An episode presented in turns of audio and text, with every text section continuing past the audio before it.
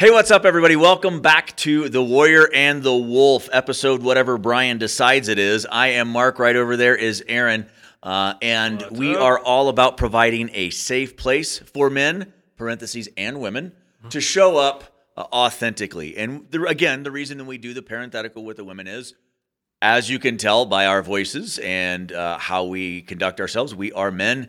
And that is who we are most able to effectively help in this work. But if you are a woman out there and you find value in this and you need help, we want to help you as well to the best of our ability. Yep. So as we do every episode, we are going to go into the check-in. Yeah, so if you remember last time you were with us, we talk about emotions and checking in and how checking in with your emotions can actually give you clarity and process through some stuff to figure out where you're actually at. We talk about emotions being what they are. They're not good. They're not bad. They're indifferent.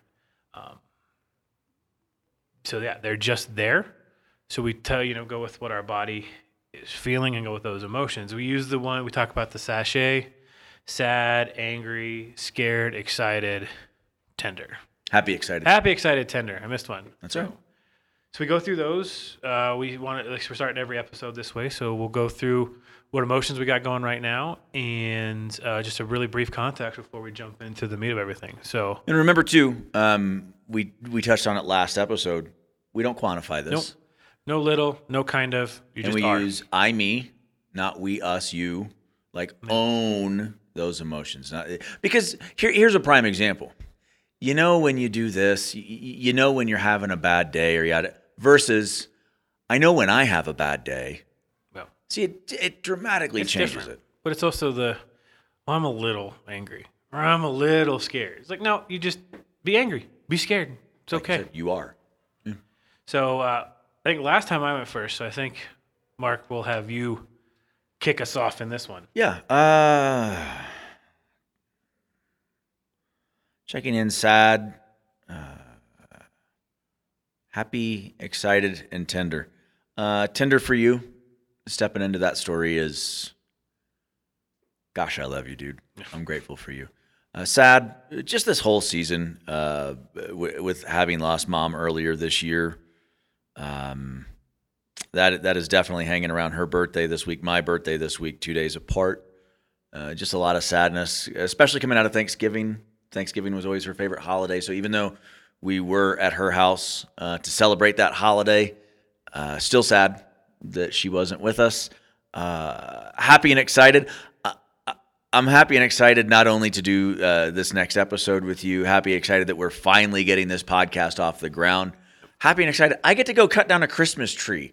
I'm going to go be a child this afternoon, and I am going to go cut down a Christmas tree with my family. And this will be our first year doing it with 5 people instead of 4. Our soon-to-be, well, who knows what that's going to look like, but our eldest's love interest is coming with us, and we're very, very grateful for her. She's an absolute sweetheart. So with that, I am in.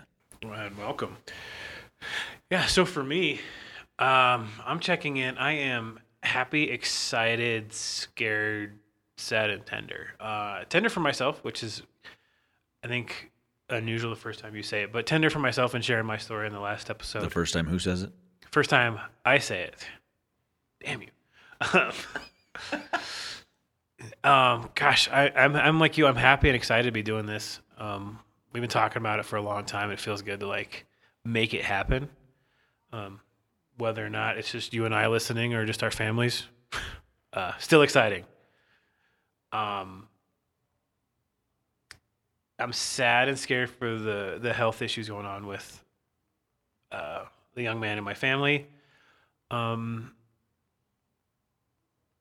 excited and happy. I'm not cutting down a Christmas tree, even though I look like I should be the one cutting down the Christmas trees. I was going to wear plaid today and I didn't.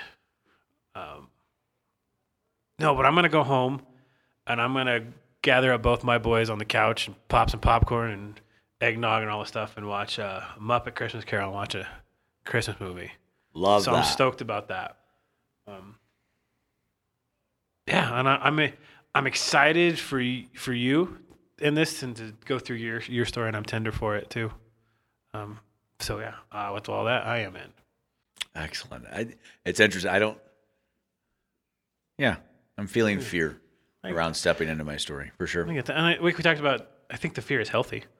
Oh, for sure. I think the fear is healthy. And I think it's good to know that, for people to know, like, it's scary telling your story, but on the end of it, we use the word cathartic a lot. We do. Or I do. You know, the fear for me, brother, comes in, we're going to put this out there. Yep. And it's just going to be there. It's there. And so how are people going to feel about me? How are people going to think about me? How are people going to look at me? So a ton of fear in that, because part of my story, as you will hear, is I want people to like me. Yep. And so the story that I'm telling myself is that people hearing my story for the first or 12th time, this could impact whether or not they like me. And so there's fear in that. I 100% resonate with that. Yeah. And I think I'm okay in this scenario saying we, meaning you and I. Right. When you and I have done this before, or shared our story, or done this process, one, I don't think there's always nerves. It's never easy. Mm-hmm. But in my experience, it has always strengthened other men's opinion and relationship with me and of me. Yeah. And especially our inner circle, right? Yeah. We sit here with our friend Brian. And our handler. The person who says, you can't say shit like that. I'm going to have to stop this and produce it now. Yeah. But just the inner circle that we have, right? Grateful for the men who are in that circle, and grateful for my wife, who, just the definition of grace for her. Yeah. So, and I want to get into it in your story. Just the last thing about that, in my experience, sharing this, we're never alone. Yeah. There's always at least another person that can resonate with some part of our story. Sure. So without further ado, the wolf story.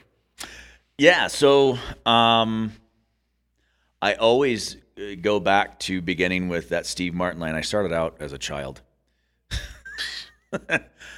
Really, really standard upbringing for me. Mom and dad, They met in high school and tried for a very long time to have me. I am an only child. You'll hear me talk about my brother quite a bit, and I love my brother a whole bunch. But I am biologically an only child, which explains so much of my personality to a lot of different people, right? It does. But classical Midwest upbringing, nothing out of the ordinary, really. For me, but the story comes online when I was about 12. My dad, so my dad was an electrician, and he had to travel on occasion. He was a union electrician, and so if there wasn't work at one union, he would need to go to another one and work. So he traveled quite a bit on occasion for work, but at 12, he had gone somewhere and met a woman and was unfaithful to my mom. So the decision that they came to was that they needed to get a divorce. And so my folks got a divorce at 12. Now, the reason that I say my story comes online there is I was not worth sticking around for. So that was the message, or the soundtrack. That's the story I'm telling myself is I wasn't what I needed to do more. If I could do more, would dad have stuck around if I did this? If only I would have done this, then my dad would have liked me and my dad would have stuck her. That's just the message that came online for me. Yeah. My dad was an amazing human, more on that in a minute, but that was the story that I was telling myself. Not at all what my dad meant necessarily, but the story that I took on. Oddly enough, that job came to a close for my dad traveling. 6 months later, my parents got remarried. Right? Yeah. So mom and dad got remarried later that same year, and we were great for another 4 years. At 16, my dad was traveling, not quite as far, but still traveling, met another young lady with whom he began a relationship, and divorced my mom for the final time. Again, just iterating the story for me, hey, you know, I could have done more, but what more could I have done?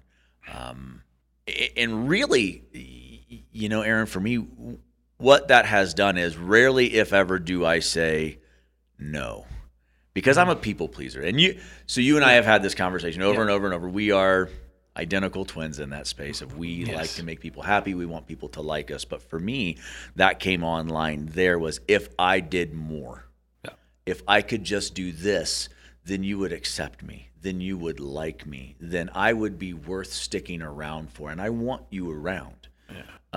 So that's what came online. Now, my mom, again, passed away earlier this year.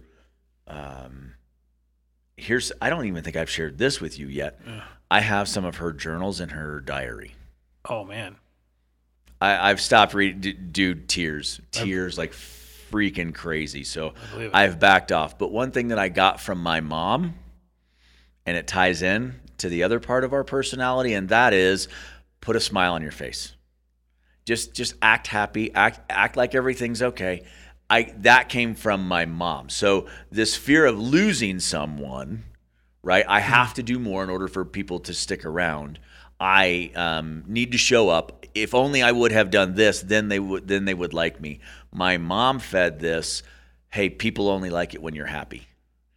People only, right? I have to be happy. Put a smile on. All that. That actually came from my mom.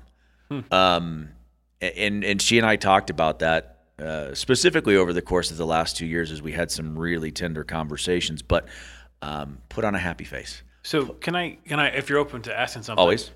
So I think it's pretty common. You said when your dad left the first time at 12, you're like, wow, it's my fault. What could I have done? Yeah. Was that like compounded and just drilled in when it happened like a second time? Yeah. So that's an awesome question because I didn't really deal with that until my initial carpet work 5 years ago. Okay. Never. I had stuffed that so much because I need to put that smile on my face. I have to be happy. My parents' divorce never impacted me. I said it from the day they got divorced. I'm like, yeah, I'm good. And it was just so to go back and reflect on all that stuff. I'm like, holy shit. Like my mom taught me so well to put a smile on and act like everything's okay that my parents' divorce, I was just like, yeah, I'm good. I didn't really dig into it. So to answer your question, I'm not sure. Logically, I would say it had to have just drilled home the fact that I'm not worth sticking around for. Yeah, that was my question. Just interesting. So, but man, I stuffed that. Yeah, I stuffed that way down. And again, we talked a little bit about bullying around your story. I wasn't really bullied, but I tried desperately to fit in, and I would morph who I was in school, similar to you. Hey, I want to be accepted. I want to be liked. So. Whether it was funny, I played basketball, and I happened to be with some of the cool kids on that team and fit in okay. When you talk about shoes and stuff like that, I didn't have that issue. Middle class. Dad worked hard to support us, did well. Mom worked hard. We were a dual income family. They both brought money in, so we didn't really have. So I could afford the shoes and I could afford to go to church camping. But church was something that we did every freaking Sunday. We were at church every Sunday. Yep. And that was, and if you've ever tried to get a family ready for church, it's nothing short of a shit show, which I know is funny to use the word shit show on your way to church, but let's be honest for a hot second, man. Getting a family to church is difficult. And so that's where that first thing of put a smile on your face, right? Be happy. Be happy. That's what people want to see. That's what people like. So that ties into stuffing everything from that 12 to 16 year period, right, of divorce where I didn't want to face it. So just put on a happy face. That's that old school Christian mentality of we're going to swear at each other and yell and scream all the way to the parking lot. but we're going to put on a smile and sit in the pew and sing the hymn and bless you, brother. And again, it's one of the reasons that we wanted to do this podcast is let's cut out the bullshit. Yep. Right? Life is hard. Life is very, very... Now, again, one thing that I have realized, especially in this season without mom, is I'm very, very sad, yeah, but I can also be happy. Right? At the same time. Right. So rather than being... Because I remember I got to a point, I got so conditioned that I would just buy into the fact that I was happy because that's what I was supposed to be. And all those other emotions would go away. But so to answer the long way, to answer your question is, yeah, I'm sure that dad leaving the second time dramatically impacted me for sure. But him leaving was a big, big deal. Went through high school. And again, a testament to my dad, that dude would show up every basketball game, every band concert. And of course, mom would take me. I lived with my mom for the most part. And, but mom and dad always showed up, always, without fail, without question, they were there. So a lot of support. But dad definitely to me seemed to make a decision that life he chose was the life that he wanted and would let me know when I could fit into it. And so it definitely started. It was not the same with my dad and I. Now, I absolutely get my sense of humor, my personality on that. That's my dad, 1,000%. My dad is my dad was absolutely freaking hilarious. He was again a good man. But I've always been closer with my mom because I lived with my mom. That makes sense. And so even through the divorce, through everything, put on a smiling face, put on a happy face. You're going to be fine. It's okay. Without really addressing the pain. Yeah. So I graduate. I had been courting this young lady with whom I was smitten. And we moved to Texas shortly after my first semester of college. And went down there because her mom was dating a man who moved down there to Texas. So she went, I went, leaving my mom and I guess I should back up. So that same year, the year that I graduated, about a month before I graduated, my mom married my stepdad, which is where my brother comes into the picture. Now, what's interesting about that is, I had gone to school with my stepbrother. Okay. So I knew him. He was a stud, man. Yeah. My brother still is a stud, but he was a stud in high school. Great athlete. You know, he seemingly had his shit together. I was like, yeah, sweet. And then our parents started dating and I'm like, okay. And then they got married and I'm like, so all of a sudden this guy that I went to high school with was my stepbrother. My stepdad, was an absolute rock star. Love him very, very much. But so that happened. They got married over the summer. My girlfriend's mom decided that she was going to move to Texas. So I moved with them because I didn't want to lose this girl. Because again, I don't want to lose you. What more can I do? How do I hang on to you? How do I get you to stay? How do I get you to like me? Yeah. And so chasing her to Texas was how I got her to like me. Went down there. We were not there all that long. The relationship between my girlfriend's mother and her boyfriend didn't work out. And so they broke up. We ended up coming back to that sweet, sweet East Central Illinois lifestyle. And I went to work. I stopped by and saw a friend at the jewelry counter at JCPenney. Oh.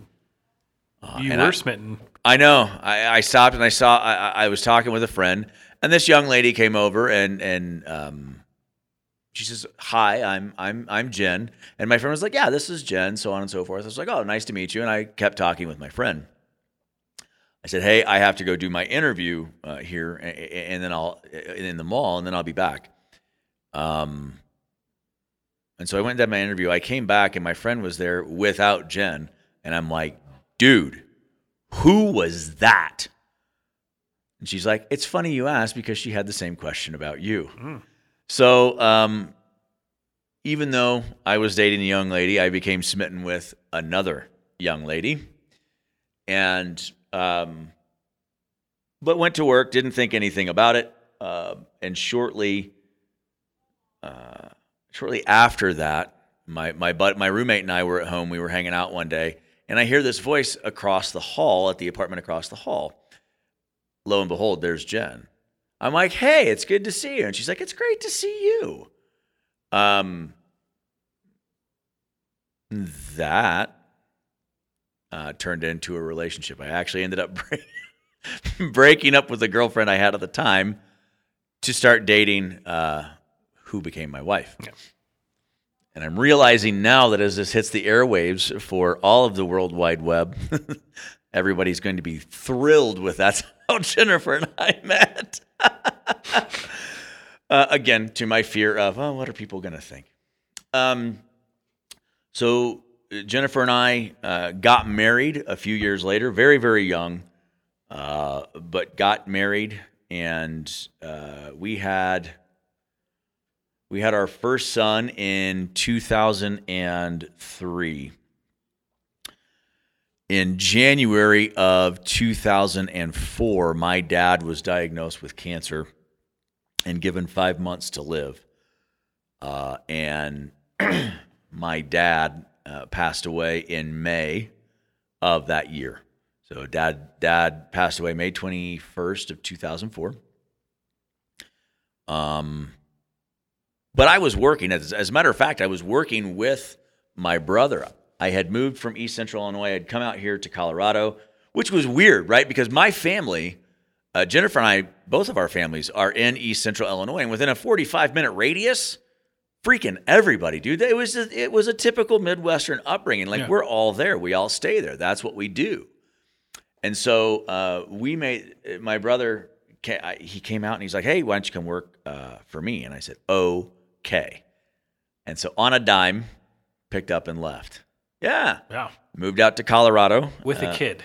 The very first grandchild of everybody involved. So my mom and dad and Jen's folks. And believe me when I say I have pissed off a lot of people in a lot of different ways. But they were that was a tough move. And I'll circle back around to this, not only dad passing away, but moving and everything else in a little bit. But so we moved out here. I'm working. My dad gets diagnosed, and we're in Colorado. He's in Illinois. So trying to find resources in our mid-late 20s to fly back or drive back or whatever that may be was tough to do. I bet. My dad was given 5 months. I didn't spend nearly as much time with my dad as I wanted to while he was fighting cancer. Because I was working, I can actually take you to the gas pump in Old Colorado City where I talked to my dad for the last time. Oh, man. Yeah.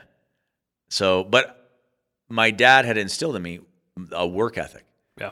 And one of the last things that my dad said to me, he's like, I was back in Illinois at the time. I had gone back to visit. And he says, look, you're just going to sit around here and you're going to wait for me to die. He's like, go back and get some work done. Hmm. So I did. Yeah, that's what I did. Again, dad passed away in May of 2004, followed closely by my grandma on July 2nd, his mom, and then my grandpa, his dad, on October 18th. So 2004 was a really difficult year for me. Yeah. More on that in a bit. But Jennifer and I were out here, and we were trying to navigate a relationship, a marriage with a child.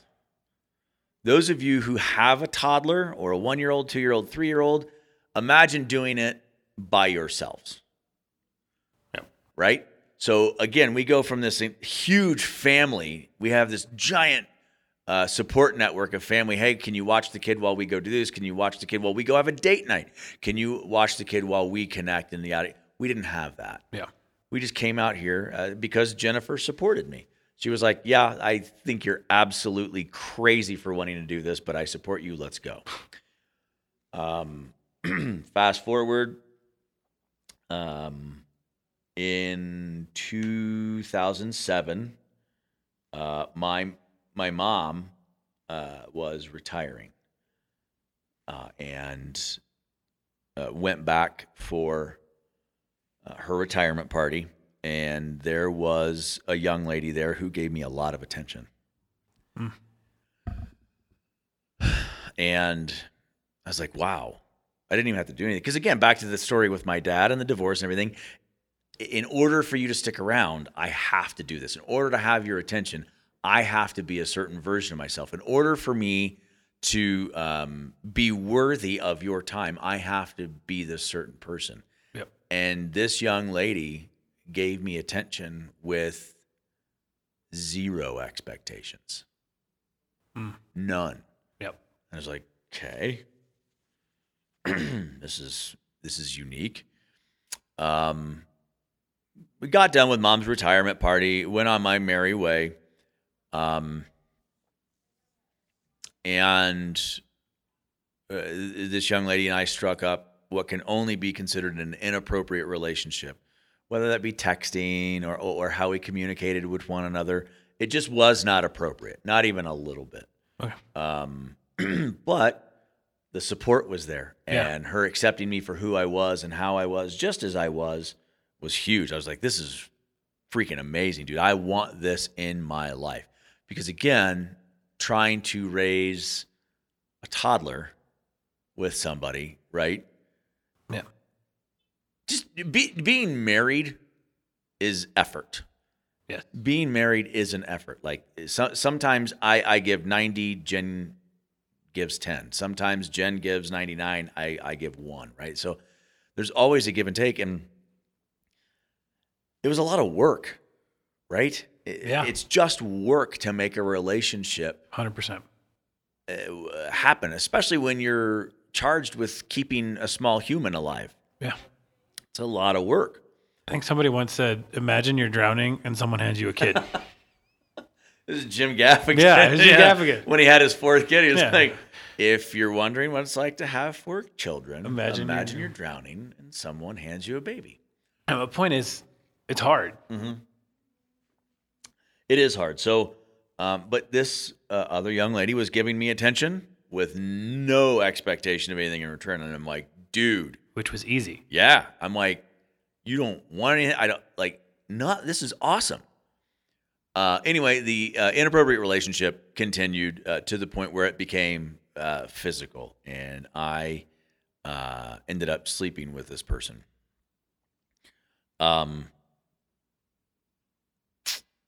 Not my best moment. Anyway, that continued for a while until the decision was made to own, because she was married as well. This person was married as well. And the decision was made that we were going to tell that we were going to come clean and let our spouses know what was going on. And that is what happened. Jennifer and I separated for a brief period of time. So you open to a question real quick? Of course. So who initiated whose idea was it to tell that we're going to tell our spouses? Not mine. Dude, no. So would it be, and I don't want to put words in your mouth, so would it be safe to say that your idea to come clean might have been out of self-preservation? Or something along those lines? No, my idea was to come clean because she was already telling her spouse. Okay. And I knew it was going to come back to Jen. And I'm like, she's got to hear this from me. She can't hear it from another person. Well, I guess that would be the question. Like, you needed to say something quick enough before Jen found out from third party. I was not man enough to own it first. No. Nope. All right, that was just, for context. So, again, when I tell you, that not a good time. So Jennifer and I separated for a time, and worked on us, and I thought for sure that this other person was who I wanted to be with. She was everything, right?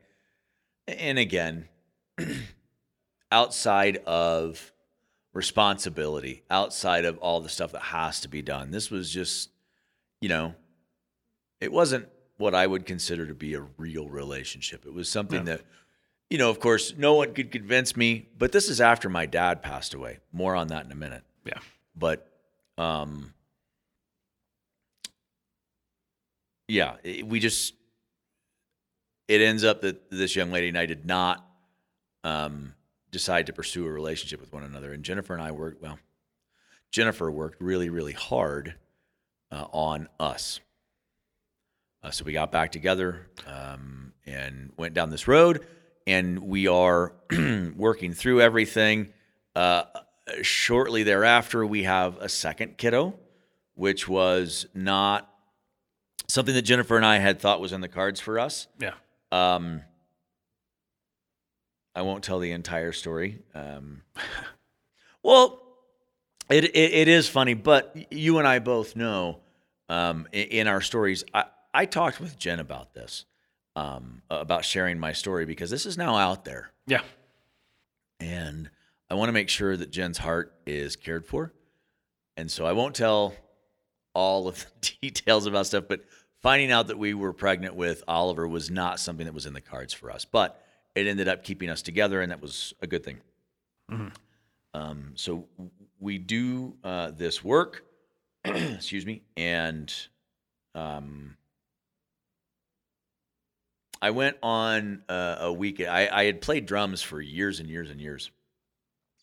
I was in several local cover bands. I mean, none as awesome as the Martini Shot, but definitely part of several cover bands here in Colorado Springs.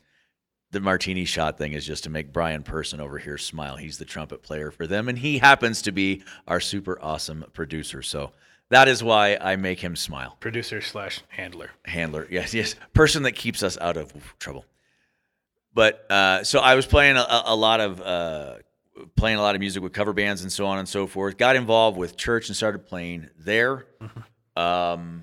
And the worship pastor says, "Dude, you need to go on this weekend." And I don't think we brought it up during your story. I don't think we did. But thecrucibleproject.org. If you want more information, you can check out thecrucibleproject.org. That's the work that Aaron and I will continually reference. But I go on this weekend, and the reason that I say I'll circle back to all this stuff, in 2012, that's a huge part. In 2012, my stepdad of 19 years, my mom's absolute dream man, died of a heart attack on the 11th hole of a golf course. His favorite golf course, golfing with my Uncle Anthony, one of his very dear friends and favorite golfing buddies. So Dad passed away in 2012. And I call him Dad, so it gets confusing because my dad did pass away in 2004, but my dad, number two, died in 2012. And Mom was absolutely crushed. And again, being an only child, there was a lot of work involved with her and so on and so forth. Yeah. But I go and I do this work about 5 years ago. Our worship pastor said, "Hey, I think that you're going to get something out of this weekend. I'd like you to go." And I said, "Sure, I'll go." And I went, and it was the first time that I realized just how sad I was. Yeah. Because my mom had told me, "Man, you got to be happy. You got to put a smile on. That's what people want to see. That's why people like you, is because you're this version of you. If you're not this version of you, they're not going to like you." And after so long of hearing that story, it's like, well, crap, maybe I have to be a certain way. So that authenticity never really showed up for me. I couldn't be sad. I couldn't be scared again, because like I said, men don't cry. Suck it up, rub dirt on it, don't be a pussy, all that good stuff. I was sad, I was scared, but it came out as anger. Yeah. It came out as an affair. It came out, you have a question. I do have a question. Come on. You talked about your story and the relationship. During that whole time, was it still put a smile on your face and be happy through all this? 1,000%. Of course. So how did that show up for you when you said, because you said something interesting that resonated with you. You said, "Jen did a lot of work on us." And I feel like that's an important detail, the way you said that. Yeah. But how was it? So my question is, like, during all that, how was the smile just be happy put a smile on your face and push through thing, kind of showing up? Well, some of it was mom, some of it was dad, because going through a divorce for anybody, I'm finding now, is not nearly as easy as I was led to believe that it was. Yeah. Like, there was pain for dad. There was pain for mom. But what do? You get up, you go to work. There's just, you're supposed to do things. You're supposed to go to work. Just go to work, put food on the table. That's your freaking job. Do your job. Yeah. And so all I could hear was that voice playing in my head, do your job, do your job, do your, like, this is what you're supposed to do. Only to find out it's really not what I'm supposed to do. What I'm supposed to do is show up authentically, and that's how we grow. So I just went about it like I'm supposed to do a certain thing. So I did certain things. I would show up with Jen. Tyler and Jennifer and I would go places. We would do things, so on and so forth. But I know that Jen was putting more effort, intentional effort into that space, because I was just going to work. Like, you know, we would go to church. It's like, yeah, it's okay. Like, the fear that I have for her in sharing my story is huge, because you know as well as I, like, you heard my story 5 years ago, man. This is not news to you. Yeah. But for Jen, she's not really ready to step into all of that space yet, right? So that's fair. I want to hold her heart as best I can, but to own the fact that she was more intentional about making us work, no question. No question, because she had a really good idea. Like, she took our vows very, very seriously. Mm-hmm. And she's like, no. We're dying together. And I'm like, oh, okay. It's a strong woman, man. Dude, for those of you who are listening right now and know what I say about Jen, I married so far out of my league, dude. It is not lost on me. I know that.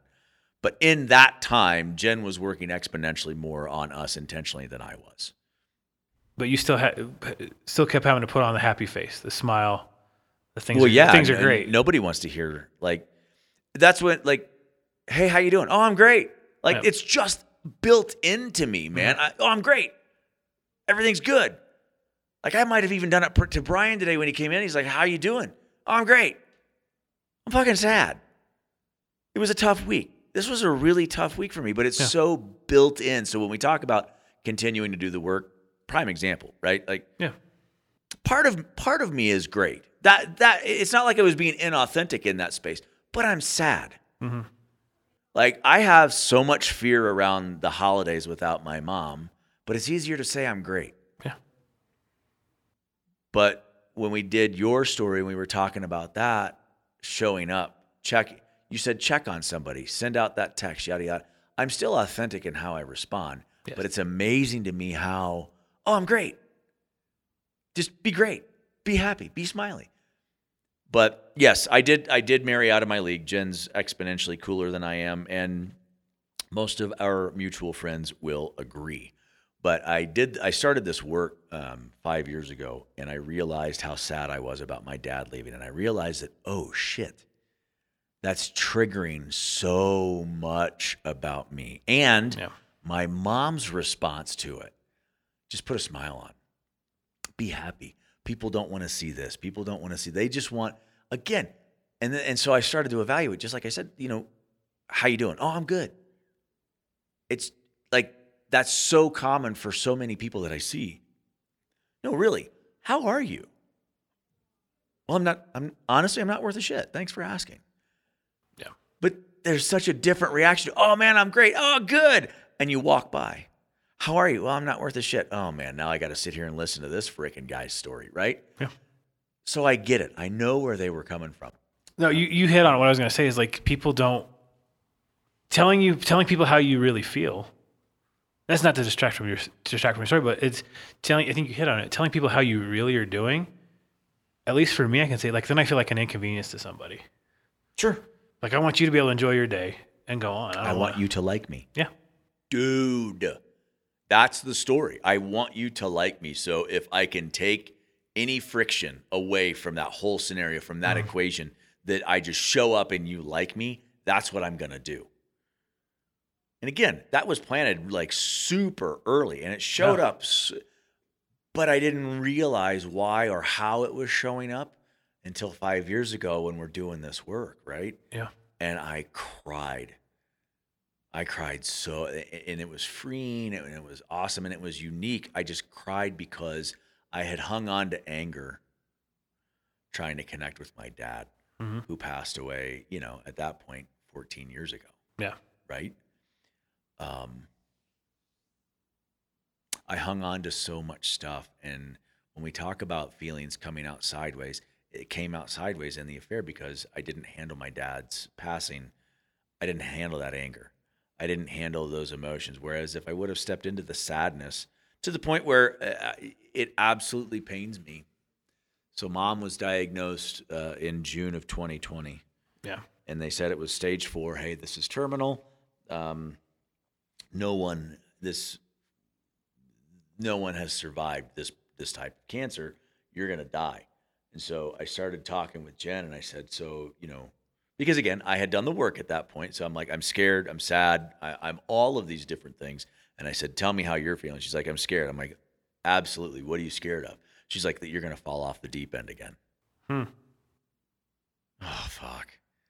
Dude, it like, my heart just broke. But the other side of that being happy and tender because she was willing to share that and knew that she could. That's huge, though. Yeah, right? And she knew that she could. But I just realized that all of that stuff, the divorce, I wasn't good enough to stick around for, and I have to put a smile on in order for somebody to like me, or in order for me to be worthy of your time or anything like that.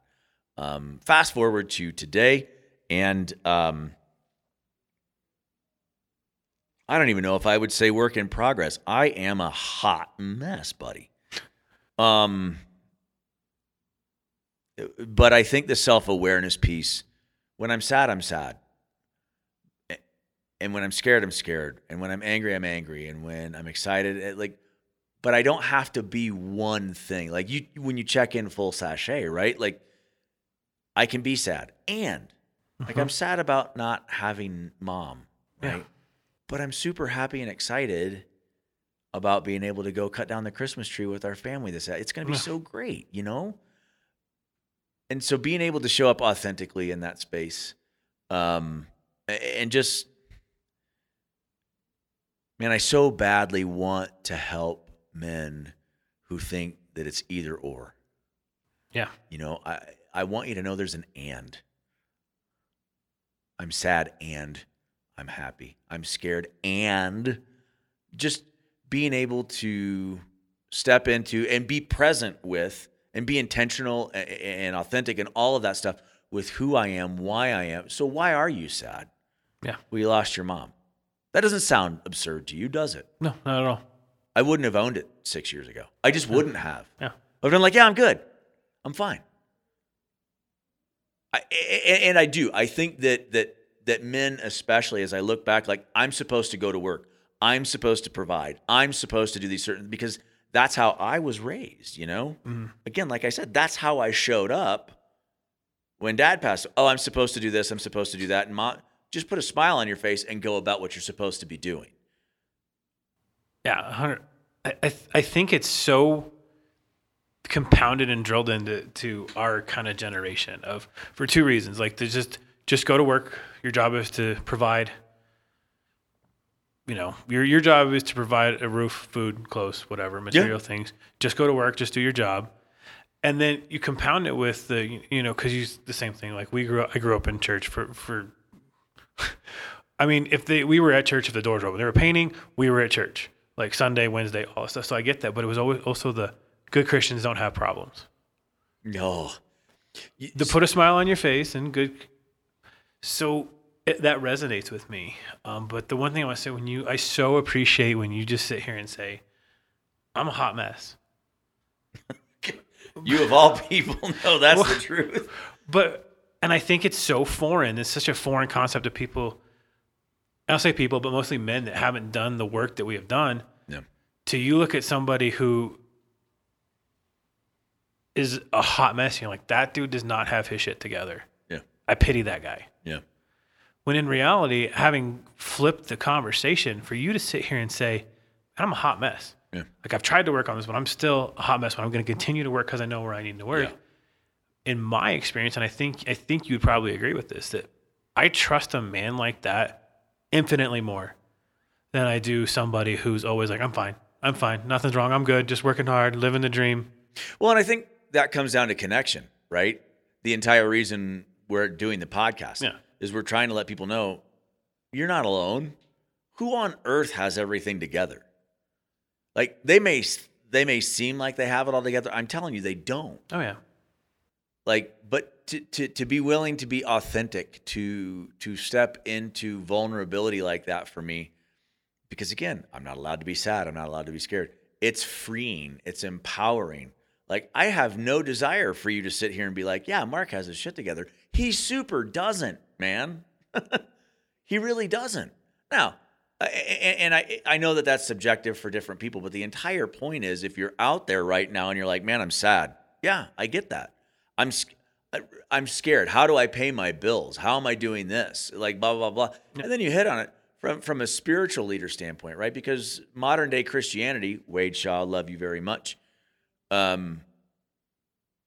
Wade has kind of brought it to the attention. He's like, what does Christianity even mean to you?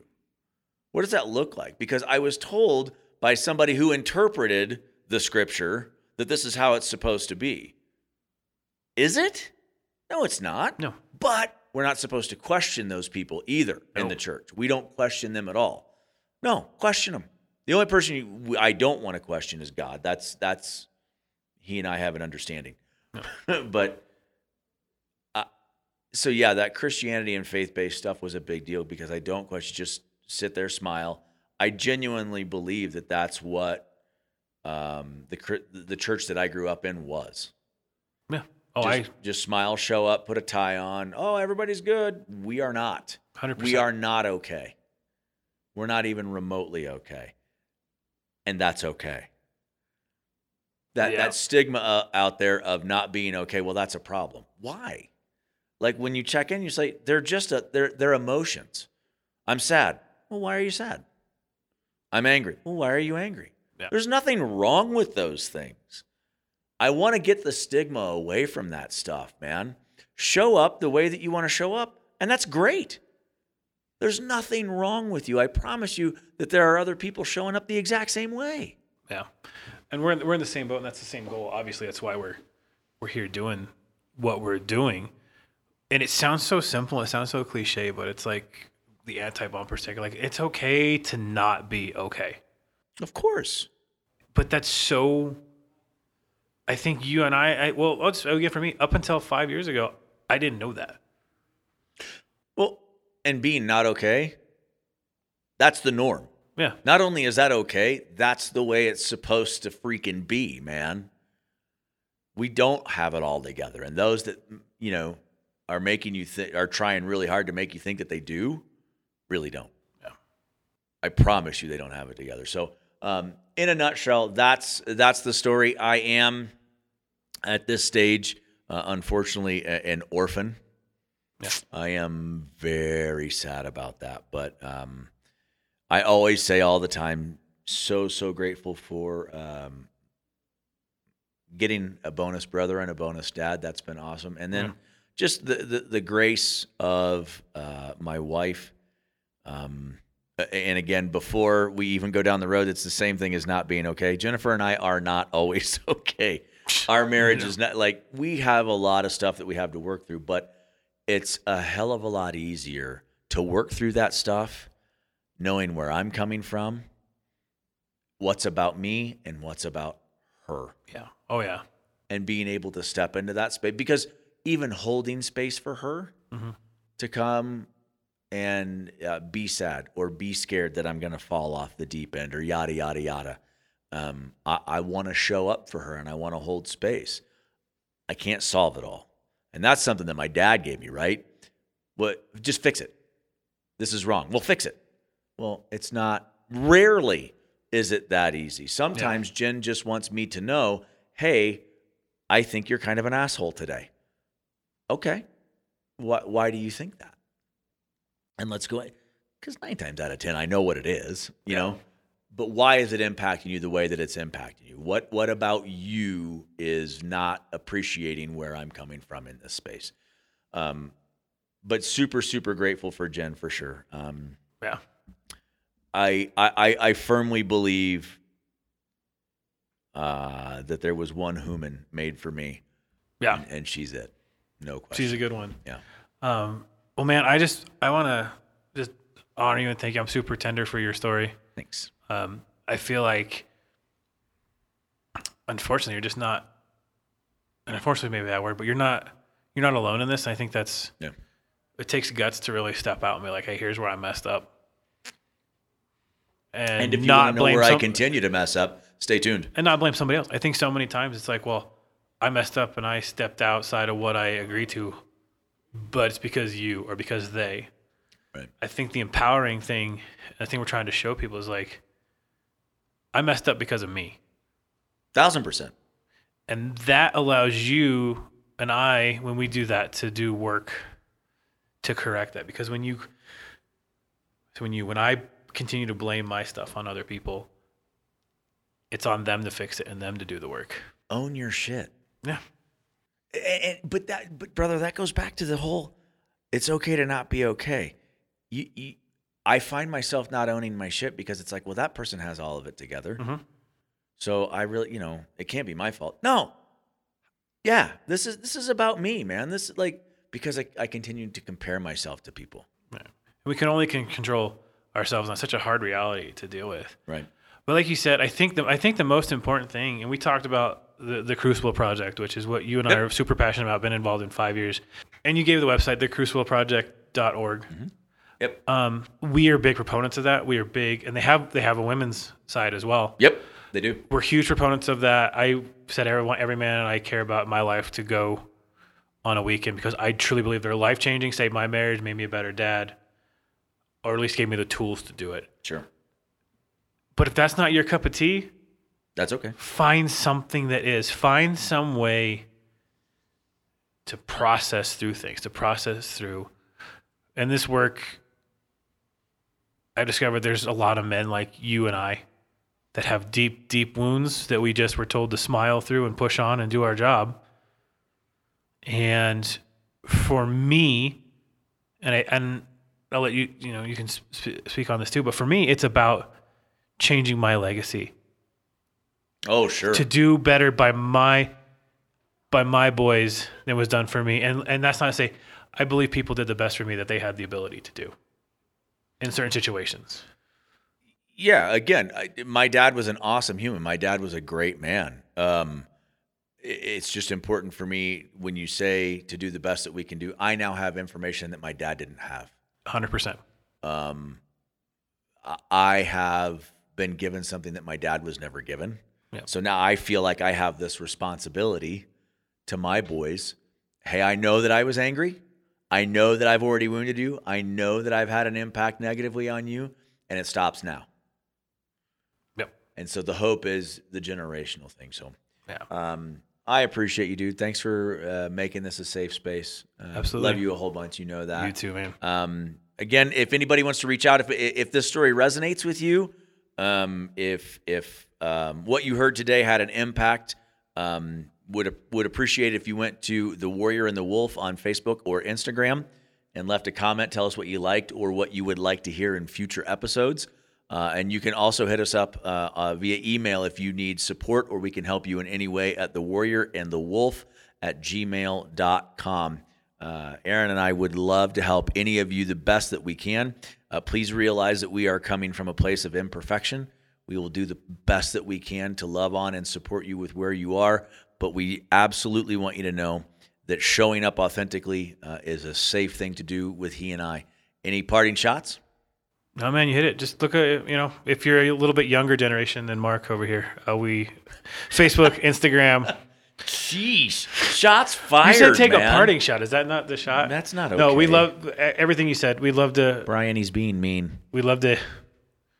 This is a safe space to be mean. We love to hear from you. Super appreciate everybody's time.